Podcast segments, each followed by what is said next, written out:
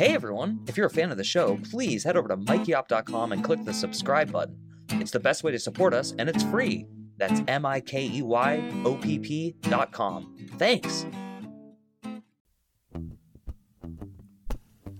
Hi, I'm Mike Oppenheim, and you're listening to Coffin Talk Exit Interviews with the Living, a weekly podcast that explores how our views on death affect the way we live our life. With me this week is one of my oldest friends in the whole world, Grant Lautz. Grant, welcome. Hey, thank you. Thank you for having me. And actually, I didn't ask you before the podcast. Is it okay to use your full name? Uh, yeah, go right ahead. All right, cool. Um, Grant, I always start by asking people like a really basic question, which is uh, how old are you? Where did you grow up? And then what generation do you think you belong to? Uh, yeah, okay, cool. Yeah, uh, I am currently 39 years old. I think three or four months shy of turning 40. Um, I am living in the San Francisco area, actually right next to SFO, uh, and working in San Francisco downtown. What generation do I consider myself a part of? Um, I remember we were on the tail end of Generation X, but and then Millennial came after, but uh, there was kind of a, a gap in between. Um, I'm to go Gen X because the older I get, the more I am inclined to look down upon those younger than me. Those damn, those damn millennials. Uh, yeah. Even though I'm probably more culturally similar to a millennial, just from the uh, use of technology from a relatively young age and how much it's been a part of my life. Cool. So that's just kind of to get you situated with the audience so they can kind of understand who you might be and where you're coming from. Uh, but but the real uh, nitty gritty point of this is to really dissect your own philosophy live. So I just ask you questions, you answer them as we go. There's no right or wrong answers. Um, but the very first question I want to ask is, what do you think happens to you when you die? Oh man, uh, do what do I think or what do I want? They're very different questions. You can answer both, but let's start with think what do I think? I, I honestly, if I had to like put my coin down on one, and this is my bet, um, I think absolutely nothing. I think my consciousness, as I know it, uh, ceases to exist, um, and I become nothing, uh, just like I was for the billions of years before I was born. Well, uh, that's a weird way to phrase it. And so, before you existed, was there a thing that was supposed to exist as you? Is that what you're saying, or are you? No, no, just my my exi- my existence winked in, and it will wink out, and that is that's the long and short of it. I mean, it's it's there's so many people. I mean, even right now, it's what eight billion people is is current uh, world population. That's just living. So it's like to think that my existence has any deeper meaning is a nice thought. But again, the, the question is, what do I think will happen? What do I think happens? So, you know, I wink in, I wink out. I'm a, I'm a little blip on a very vast and complex universe, and I am feel lucky to be a part of that. Awesome. And we're going to get to your other part, the one much later, because I want to dissect a few things you just said. So the first thing I want to ask you is the winking in and winking out. I love that phrasing. It's great. Uh, to me, it just jumps to mind of like, are you talking about consciousness, like the actual awareness of self? Is that the winking? Yeah, yeah. I mean, that's kind of the like recursive uh, uh, act of thinking about oneself that creates that. So, yeah. So, in your view of the world, when the body ceases to exist, that thing also ceases to exist, correct? Yes. Whatever the consciousness that uh, coalesced to be called Grant over the course of my lifetime ceases to exist in all forms whatsoever. So let's get into the the word body and mind and then consciousness. And if you want to put mind and consciousness together, please do. I'm not trying to make you make a third separation, but do you even separate like this mind from the body? Let's just start there. Do I separate mind from body? Um I mean, it's all a whole, um, but I consider consciousness to be the consciousness and mind to be synonymous, and then the body is just a vehicle. So, do you believe there's any possibility that science will invent a way to splice the body from the mind? That I love that that question. Um, yeah, like can you put a helmet on and suck out someone's consciousness and then put it in a robot or a chicken or or robot chicken? Um, it's hard to, to to to imagine how that would be. I mean, beyond kind of the fantasy imagination, more of the like if you start to dissect how that would work logistically, it's really really hard uh, to imagine that because your body, your mind is so interconnected with the body. Um, but I mean, it is if you can define the mind as literally just a series of impulses and reactions that you know everything is kind of binary. Okay in, in in fantastical realms yes i can imagine it. In practical realms not in the foreseeable future okay and then let's take it a step further. What do you think happens every night when you dream when you go to sleep? Um what what is my what is my mind doing during that time? Um it, it's it's uh, there's so many times that you know you wake up from a dream you can't remember the details but you can remember the feelings. And i've, I've had to work backward from there. Like i wake up and i'm all panicked and i have to like reconstruct okay why am i panicked? Um, and it can you know kind of can remember bits and pieces from the dream. I do feel the dream is just a extension of what you fell asleep with or what you're feeling at that time and it's just kind of an unstructured you know your body's feeling this from the day and all the things you've gone through and now you don't have the construct of oh there's the building i'm in and the bed i'm in. So your body can just make up whatever. So that's why you get this like mishmash of memories and things that aren't quite right but you know your body has in or your mind has in in storage to kind of build that dream. So it's yeah just just your your mind playing out the emotions of the day. Okay, that's a good answer. Um, have you ever had a dream that seemed to last, temporally speaking, like longer or shorter than it was possible? Yes, but not to the degree of the Next Generation episode where Picard went into a dream and then lived a lifetime and then woke up and realized it was only an hour later. But he had the where did that flute come from? Um, so no, never, never to that extent but I mean, yeah, like like longer than it felt like maybe like a day or two at max. So how do you explain? Uh, and I'm going somewhere with all of this, I promise. How do you explain that like stretching and expansion of the perception of time? Like, what does that mean to you? Well, I mean, it's not just dreams that have the the expansion and and you know shrinking and and stretching of time. You know, the whole like you know when you're nervous about something or like anticipating time seems to go forever or you know time flies when you're you're having fun um i mean time it's so like not to be like so obvious about it but it, it's so relative um so like yeah to, to me that dilation doesn't strike me as so out of the ordinary because it is just oh this was like you know, let's see, a dream, a lot of time you have like an important moment will happen uh, in your life, or, you know, something that is like, oh, wow, this thing is happening right now. And so it's, it makes sense that that would kind of stretch out, like your mind's almost like putting extra bandwidth into recording what's going on at that time. So you think your mind controls the functional perception of time? Uh, yeah, actually, now that you put it, I, I, mean, I've never really thought about the way, but when in, in putting that all together, yeah, that that makes logistical sense. I mean, really, because just yeah, it's, I mean, it's ev- evolutionary advantageous if your mind can give you like extra reaction time. You know, think like um, Gonna get the name of the game wrong. Uh, Hardcore Henry, where you can do the like the slow, like the bullet time and like slow down you know that kind of thing so it, it, it, it is absolutely advantageous to be able to stretch and slow time and probably conversely if there's long boring times to you know find ways to make that time seems like it's not uh, not as long so when do you think this is like the weirdest question I've ever asked any human? I'm actually like very sure I've never even thought of this question until just now.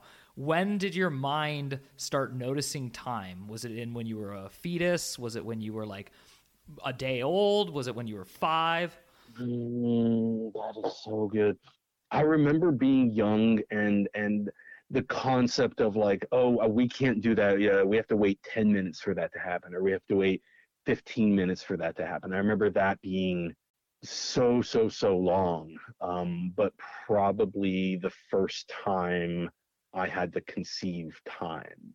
Just one of those like I want a cookie, you'll get a cookie in five minutes, and then having to like go like, okay, how many is five minutes? And then you're sitting there watching, and the seconds going, and you're like, oh my god, this is gonna take forever. Um, that's probably the first concept I, I, I can think of, uh, you know, when I came online, so to speak. Yeah, so no, that's great. And I'm trying to, there's like a third question I wanted to ask a while ago, so it might seem a little out of the way, but I think you'll understand why I'm asking it. Have you ever had an out of body experience? I can't say that I have. No. Okay. And that includes dreaming.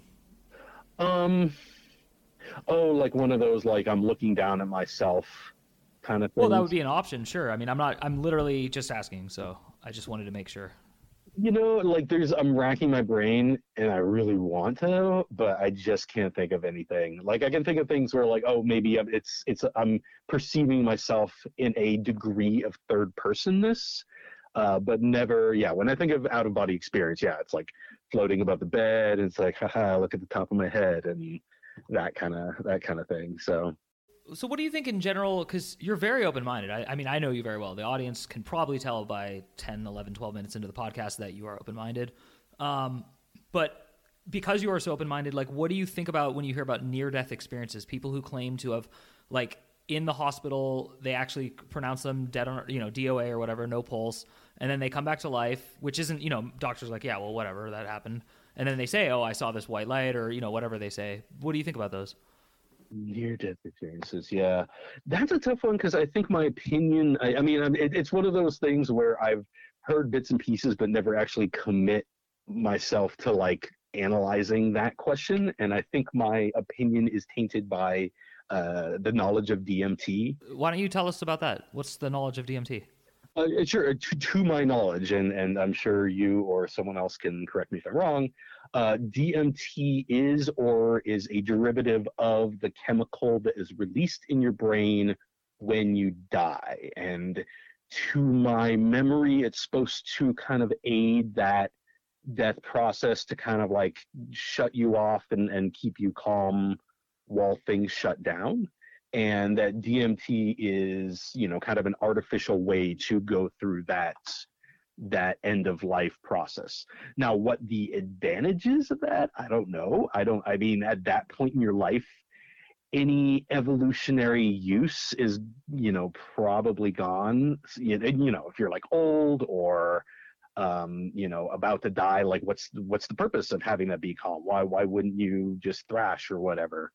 Um, so I don't know why there would be that kind of experience and why that would make you you know see a light and everything like that but well you've said like many times bio and bioevolutionary and evolutionary and i think that's a real key to like what i'm hearing about your philosophy. So what i'm hearing from you is so far you're while you probably wish it weren't the case because you said what you want versus what you think uh, when you die that's it lights out you wink out as you said and then you also said you wink in. We talked a little bit about dmt which uh, yeah just to like back up what you said my recollection of what i've learned about is that both at birth and death it actually is produced um, and then now now we're talking about the final part of what i want to get to with your philosophy which is so does any of this matter? Is there is there a point to any of this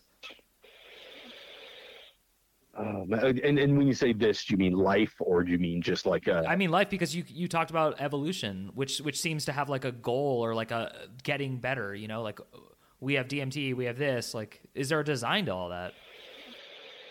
My my my answer to that is probably the same as what do I think it is versus what do I want it to be.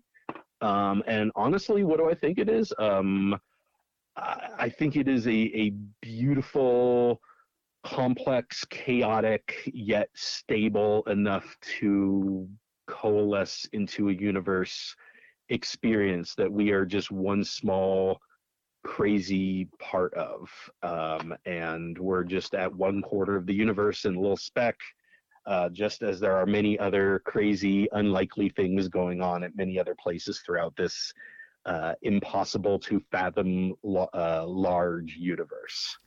Okay so that was a great, great answer. Uh, what I want to know, based on what you just said, is so do you think maybe there's other forms of consciousness? Yeah. Um, like, I, I, as in like other alien life. Yeah, almost certainly. Um, but with but with a different form of consciousness. Like ours is winks in, winks out with our life form. Do you think it's possible that there's consciousness that isn't linked to a life form or just any other weird thing?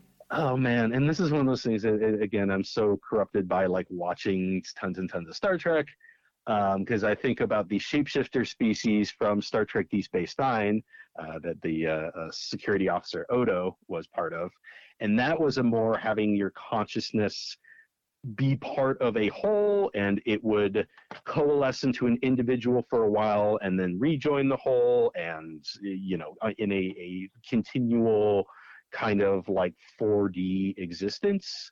Um, so yeah, so in that sense, like yeah, I can definitely imagine there'd be other forms of consciousness. It's it's hard to imagine because obviously we're you know our own 3D selves, so uh, you know what it is is probably a little bit beyond my capability to understand. But I would I would be very, I would be very disappointed if not, just given the the sheer size of the universe. Cool. So with what you just said, um, my next question would be kind of getting back to the realm of Earth now uh, here we are on Earth. You're a human. I'm a human. We got lots of humans, lots of problems. Um, what do you feel about morality? Is there like a real morality? Is there a real right and wrong, good and bad? Mm, no. I mean, th- there's probably enough that you can make a rough definition, but the edges are probably pretty fuzzy. I mean, it's all like a selfish thing. Like, you know, it's like when I think of being moral, I think of just getting along with my fellow human and and even from a selfish perspective if i want my neighbor to be doing well and other people around me to be doing well because then they're not going to bug me and they can go out doing their thing and be happy and i can do my thing and you know we can all get along so um from that standpoint i mean it's it's yeah that's the morality of if you do things that do not uh, promote that kind of societal living, you know, it's probably there's going to be some consequence. Either it's going to be, you know, a, a, repercussion or, you know, people will drive you out. So, yeah, I mean, I do think there is, and that kind of assumes that the the end goal is kind of like comfort, you know, like you just want to get through this life without having any immediate wants that you can explore, you know, whatever you want outside of that.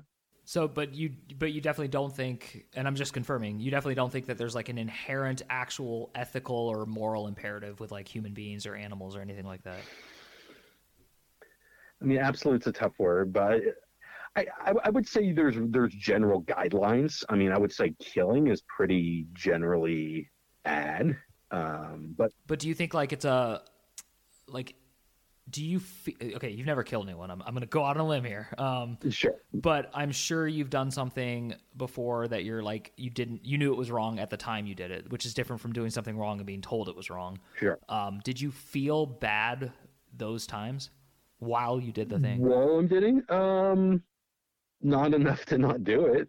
Explain that to me you don't have to give an example but just explain that. no that. sure sure sure um yeah like i knew it was wrong but i still wanted to do it and so I did it. And I, I don't think there was any like discussion in my head. It was just more like, well, I mean, I must have been been thinking that the consequences weren't so bad, and in this particular case, it was pretty pretty minor, like nothing that's going to get me thrown in jail. Um, but uh, yeah, I mean, it, it, probably just flashes in my head, but at the, at the moment, it's more about yeah, sating whatever emotion you're feeling at that time, and that emotion, you know, the, the the desire for drugs, sex, you know, that kind of thing, where the, the the the sudden urge. So, yeah. So your morality is based twofold. Then it sounds. One is on creating a mutually respectful situation that lessens the threat of death to you. That's the first answers you gave, and then the second one is you also don't. You kind of like just look at the consequences within the human realm. So like death would be one consequence, but then like also just like legal consequences, losing freedom, incarceration. Um, wow, this is fascinating. I've known you like most of my entire life, and I knew a lot about you, but I didn't really know how straightforwardly. Um, I'm trying to think of the word. Uh, you, well, straightforward you are. Like you really have this like locked in system, and it all checks out. And and yet you're very open minded, and you're willing to believe in the possibility of things. So I'm trying to figure out like what how people's overall philosophy of death affects the way they live, and I, and I am understanding that from you, but maybe you could actually tell me like how would you say that your philosophy how philosophy of death affects the way I live. Well, I mean, again, and I think that comes back to the what I think versus what I want. Because there's no possible way to be 100% sure of what is there after death, why not just pick the one that you like the most and that, that works the most for you? So if I had to choose one, and my favorite one is something and like is in the form of reincarnation. Um, g- generally, the idea that you know life is short um, which i think the older you get the more you kind of come to realize just how short a lifetime is. Um, and that it is impossible to learn everything do everything see anything in one lifetime. Um, and that you know some people are going to be born at a different level than other people. There's there's inherent inequality. And so the thing that you can be universally strived for is improvement so no matter how low you are or high you are, if you lived a life where you improved from beginning to end, then that is a life well lived. And that next time around, you can learn a little bit more and a little bit more. And so it also kind of takes some of the pressure off. You know, what if you just had a bum rap in life? You know, you, you got super into heroin or you like lost, you know, a couple limbs or, you know, just something happened that just legitimately reduces your quality of life. Through this philosophy it's like well that's a bummer but hey you're going to make the best with what you got and then next time around maybe you'll get something different and we'll try again and you know vice versa. Like when things are going good you can appreciate it knowing hey it's probably not going to always be this good. So uh, that i think is how i like to live my life. Um, but that's i mean it just kind of works for me because it, it gives me something to strive for but also allows me to be flawed, um, which I am. Um, so it's it's a nice middle ground that just no matter how bad things are, I, as long as I can improve, that's a worthwhile investment of my time and energy. Awesome. Well, we're running up on time, but I do have two very important questions to ask you. The first one is directly in relation to what you just said, which is Has that ever been tested? Have you ever been tested with something that you were it was going to break you so you you went to that reincarnation philosophy? Um yeah um with a family member who has had some some troubles in their life where you know maybe i'm thinking that they might not have as fulfilling a life uh, because they you know have such a serious setback and they've they've made strides, but still may never get to a level of eh, success, for lack of a better word. Um, so, in that sense, you know, I've definitely kind of thought about that. Of of this would, eh, you know, it's kind of a, a nice thing that no matter how bad things get, as long as you can get better, then there's something worth worth fighting for. So. Grant, I want to say how beautiful that was because I know you so well and you're such a close friend of mine. The the time where you use philosophy is to to help you with other people. That's just so compassionate of you. I just want to let you know that's incredible. Well, thank you. I appreciate that. Uh, I mean, so much of this is, you know, if you would have asked, had we would have had this interview five years ago, my answers would have been completely different. So I think a lot of this is just like the culmination of like going, you know, exploring different lines of thought and going down different paths and and at this current moment in time this is kind of where i'm at. And i'm sure in five years my answer will be different or nuanced or you know um, so yeah but i definitely agree with you and uh, my final question i'd ask everyone is um, i learned a lot today. I learned so many different things from you. One of the things i learned was to think about how maybe i should apply my philosophy to other people so that's just straight off the bat. But is there something that you learned about yourself today? Um have I learned something today? Um, no, not really. Uh, but I have enjoyed the conversation, and I have enjoyed. Uh, I think this is a very worthwhile conversation, and I think you should have it with a lot of people. And I think uh, we don't talk about death very much, and and I had some This American Life episodes that really changed my mind on that. But I, I think it's yeah, it's something that that people do need to kind of think about because it is worthwhile because it is the answering that question okay, if we die, then like, what do we care about while we're here? Awesome, dude. That was a great answer, and I appreciate the honesty, and I appreciate the entire interview. I want to thank you again, Grant Lautz, for coming on Coffin Talk Exit Interviews with the Living. Thanks for putting another nail in the coffin. My name is Mike Oppenheim, and we'll see you all soon. Hey, thanks so much. Walking along, walking along when I hear this song, and I'm walking alone.